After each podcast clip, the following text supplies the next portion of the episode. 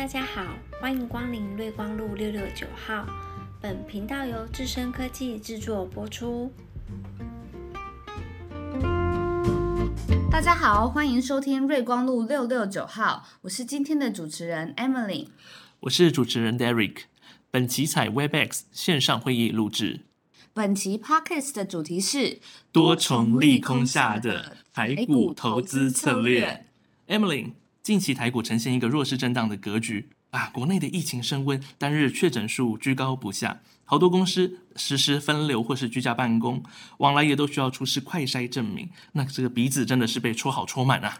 是啊，不止台湾，大陆好多城市，像是昆山都封城了，进而影响许多台厂供应链断裂，真是令人担忧哎。近期投资的标的都不敢去看未实现损益了。哎呀，对呀，相信不少投资人也有这样的一些困扰。所以呢，今天我们非常难得邀请到我们的特别来宾哦，他是正大毕业，兼具商学还有资讯背景，同时也是匹克邦百万财经布洛克。那他的财经文章也经常被各大报转发转载，并且出过两本财经著作，在博客来上的畅销书排行榜上也都是榜上有名。就让我们欢迎今天的特别来宾古海老牛。大家好，主持人你好，线上的听众大家好。老牛，老牛，最近不止疫情升温，Fed 升息，美股走弱，电子股库存调整和外资调节。那在这段期间，你在投资上有什么样的动作吗？我们先回到前两年来看，二零二零年疫情刚出来的时候，大家三月的时候都非常的紧张，当时候股市不管是美股啊、台股都出现大跌的状况。不过呢，哦，很快的就拉涨了哦。二零二零年全年度是上涨两千七百点，二零二一年延续的这个走势哦，上涨将近三千六百点哦，总共这两年就涨了六千三百点哦。其实这两年的股市真的是很好赚，所以相信主持人哦，你们的同事啊或者是朋友之间应该都会很常去聊到股票哈。所以这两年的股市真的是过得太好了，真的是很甜哦，比这个台南的饮料还要甜哦。那不过从今年初到现在来看的话，是下跌一千点左右。不过整体来说，这几年还是上涨了。但是大家看起来就会觉得说，哎，怎么好像越来越不好玩了？哦，其实就是有这些因素，你们提到的，就是疫情的升温啊，那大陆封城又碰到升息，然后电子股的库存又去有一个调整的状况，大家都会担心是不是有景气反转哦。那我这边也收到了很多投资人。就如雪片般飞来的讯息哦，都来问说，哎，到底哪一只股票现在该不该卖掉，或者是可不可以再继续报，或者是有些心脏比较大，他们就会认为说，那现在到底可不可以买哦？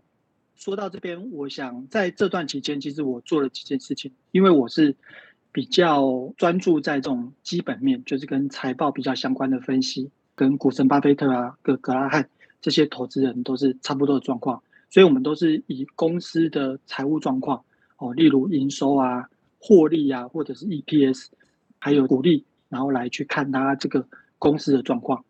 所以，最近这段期间，其实四月一到哦，那我最关注的就是三月的营收会公布。很多公司它的三月营收已经都公布了。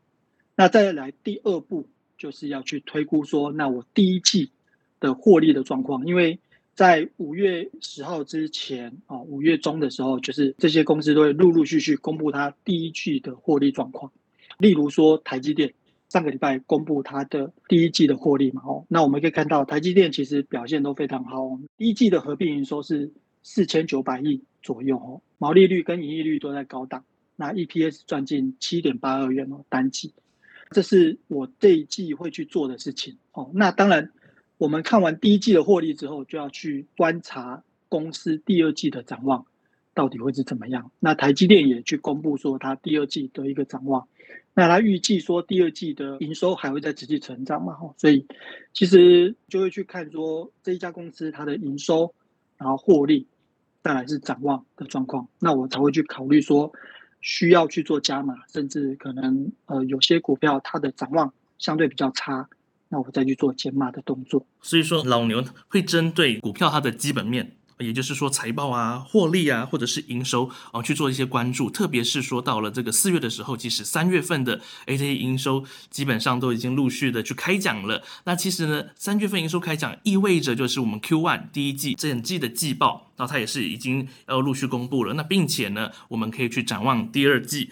再顺势去做一些加码，或者是哪些公司表现的哎不甚理想，去做一些减码的动作啊。以上是老牛的动作，哎，那想请问说，老牛在这个情势之下，哎，能不能给其他的投资人一些建议啊？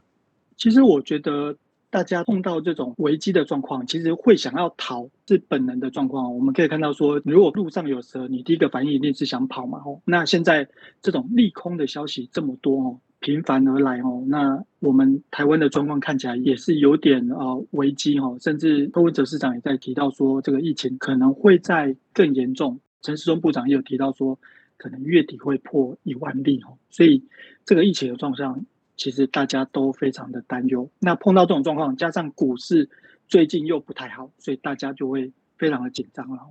不过，我建议以我的自己的看法是说，我自己是提出是报警处理这四个字的投资心法哦。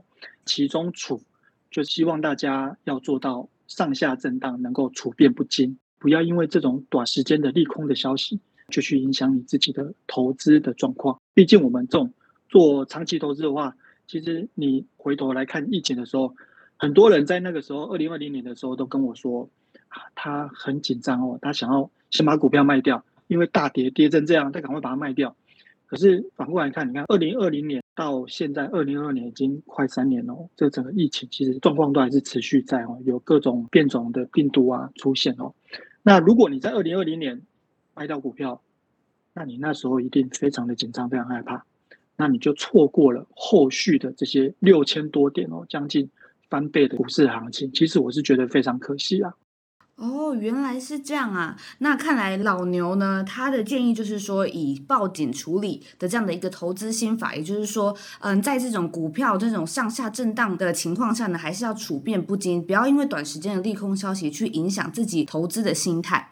那就我刚刚提到的六大利空因素，哪个影响最为严重，还有影响的时间会最长呢？这个问题，我想其实大家都还蛮想知道的哦。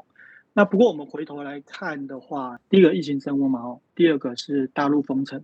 其实大陆封城最近这一两个礼拜都有提出好消息嘛，因为产业链也撑不住了，上游这些工厂都停工的话，然后封城，整个民生、整个经济都会被打压下来。那最近陆陆续续也开始复工哦，所以这种都是比较偏相对短期的哦。那科技股走弱哦，大概还有电子股的这个库存调整，大概影响都会是一季、两季哦这样子的状况。再来，我认为当然影响最大或者是影响最长远的，一定是这种 FED 升息的这种经济政策，它是影响最久。因为我们可以这样子来看哦，FED 它去做升息的动作，这个是近三年来的第一次哦。对于台湾来讲，台湾是在回违十年之后。才回到这个首次升息的循环，之前都是降息，不然就是动涨。基本上利率这个我们都没有去做一个升息的状况，所以我认为升息应该是对台股影响最大，影响的时间一定最久。因为也可以看到，Fed 是说今年预计是要升息六次嘛，哦，那我们台湾呢现在没有明讲，但是应该还会再调两次到三次左右，所以。你可以看到说，今年一定会走升息年。那明年呢？Fed 也有说至少会升三次左右。那到二零二四年才不会再做升息的动作。那台湾一定也是跟着这个美国的这 Fed 的这个脚步来做这个动作的。哇，那其实呢，在去年的时候啊。就听到不少的声音是说，哎，今年就会是一个升息年。哇，其实去年就已经听到好多这样子一个这样子的一些声音存在。哎，那我想请问老牛，升息这件事情啊，那对市场上究竟有什么样的影响呢？升息哦，其实对一般民众而言哦，最明显能够感觉到的就是你存在银行的利息会增加。但是如果你是跟银行借钱的话，那借款的利率也会相对来说会提高然后，所以我们。呃，就拿一个升息的一个状况来做一个试算哦。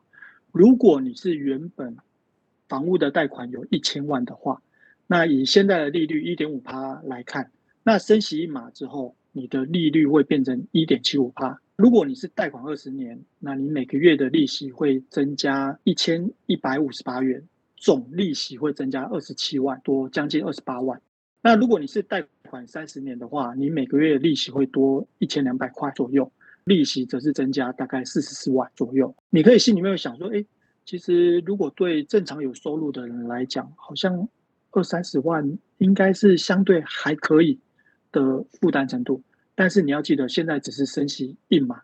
刚刚有提到说，这个台湾来看的话，今年可能还会升息两到三次，那预计可能会升一点五码哦，所以你的利率会再往上调。那等于是说，你的总利息会多到五十万，甚至五十万到八十万左右哦。这样子的状况，其实对于民众或者是杠杆开太高炒房的投资客的话，其实影响会是蛮大的。这样听下来的话，升息可能不见得都是坏事啦。哦，对啊，就是事情就是一体两面的这样子嘛。是，就是对于市场来说可能会比较不乐见，但是呢，哎，对于就是某一些产业。哦，又或者是某一些的族群，我相信他们还是有受惠的，对不对？是，对。好，那这边小插播一下，通关密语为三八三二。OK，好，那我们回来，老牛啦？那可以跟我们聊一聊，就是说有没有升息的受惠股，以及它为什么会是受贿，它背后的原因呢？主持人问的很好，升息当然有受害的，也会有受贿的族群。受贿的当然就是以金融股为主。那为什么是金融股？大家刚刚可以看到，就房贷的这个利率调整之后，对民众的压力比较大。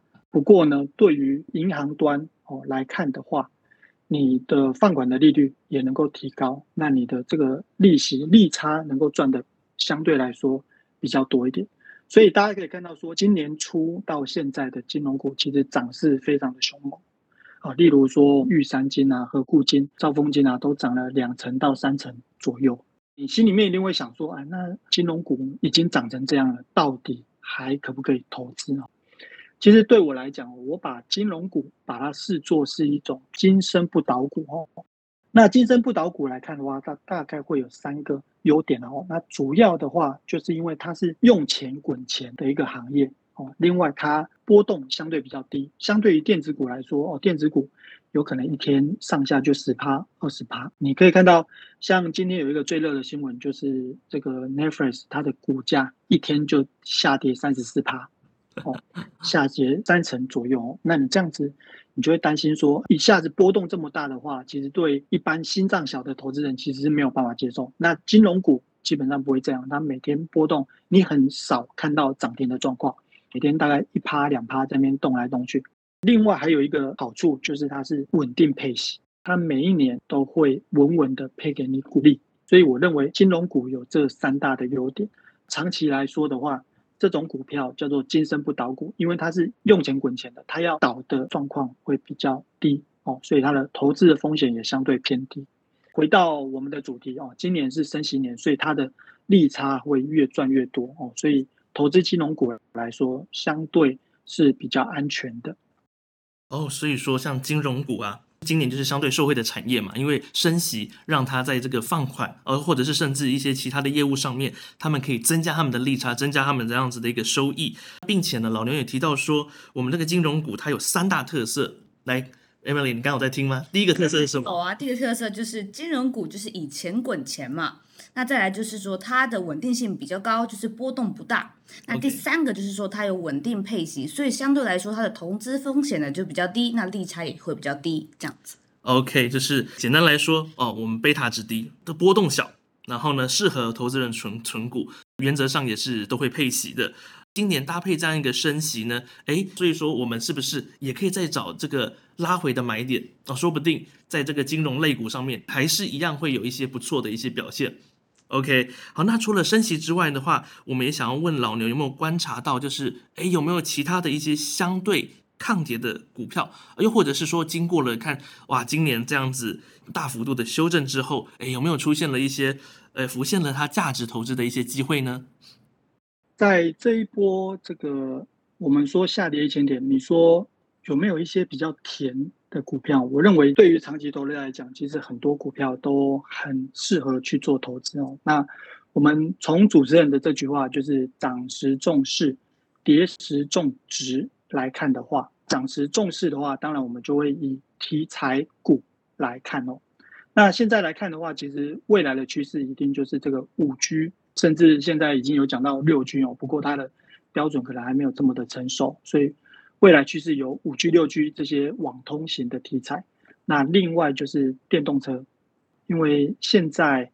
呃，目前全世界的趋势都是在走这个节能减碳，还有绿能、近零排放的方向去前进哦。所以电动车的题材也是相对比较热门的。长期来讲，刚刚有提到台积电嘛，那当然，这台积电是我们护国神山嘛。那可以讲说，半导体等于是这些电子电子工业之母嘛。哦，所以其实半导体整体来讲，它一定趋势都还是继续成长、继续往上的哦。所以这些题材，我认为是投资人可以关注的。另外还有一个部分呢，就是比较短线上面的题材，我认为，呃，我们可以在第二季或者是下半年可以看到，就是解封概念股。虽然说台湾的疫情相对来说比较严重哦，不过现在全球都是在走这个跟病毒共存的一个状况。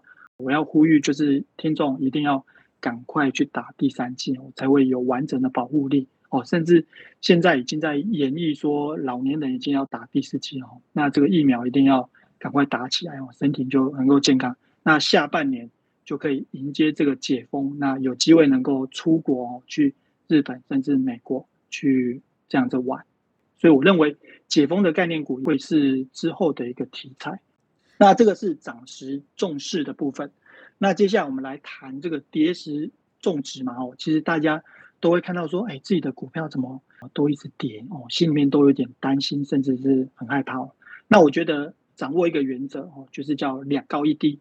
两高一低，第一个高是高获利哦，就是刚刚提到说，因为我们是注重这个基本面的一个投资人，所以我们可以看到说，很多公司它可能在去年赚的都不错，那甚至说今年的第一季有传出好消息，甚至第二季哦、第三季哦、下半年的展望也都不错的话。这种高获利型的公司一定要抓住。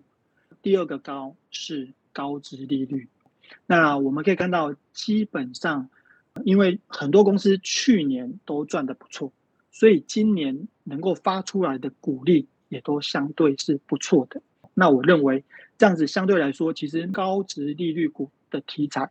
都是很有保护性的，所以哦，我们就会想要说，因为现在股价不涨嘛，哦，那我们就只能去做这个零股利哦，把这种高值利率的个股把它先掌握住，等它未来市场的情况比较好之后，它股价自然而然就会上去了。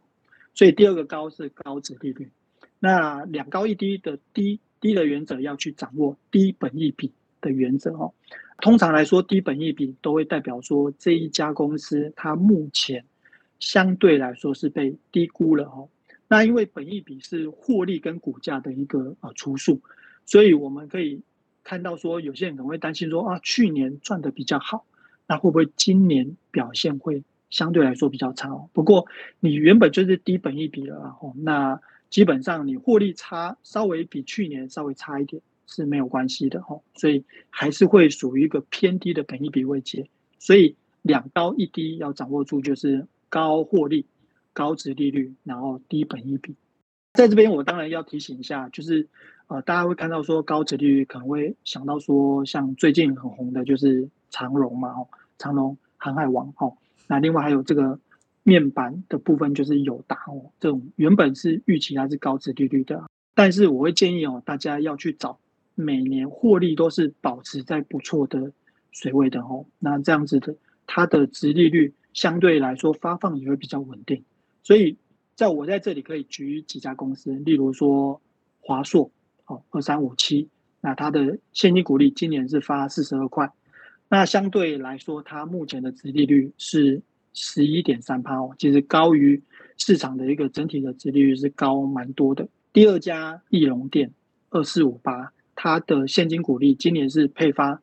十三点五元哦，等于是一张就配一万三左右哦。那大值利率相对来说是八点一趴，也是属于高值利率。第三家大家可以参考就是经济啊，经济这家公司的股票代号是三零四二哦，因为很多公司的名字都叫有另外一家公司也叫经济哦，所以要记住它股票代号是三零四二。它的现金股利今年是配发七点五元，那现在来看的话，它的值利率是七点六帕，所以大家可以去找这样子的方向哦，涨时重视去找一些题材股，跌时重值的话，可以去找这种具备两高一低的这种条件的个股。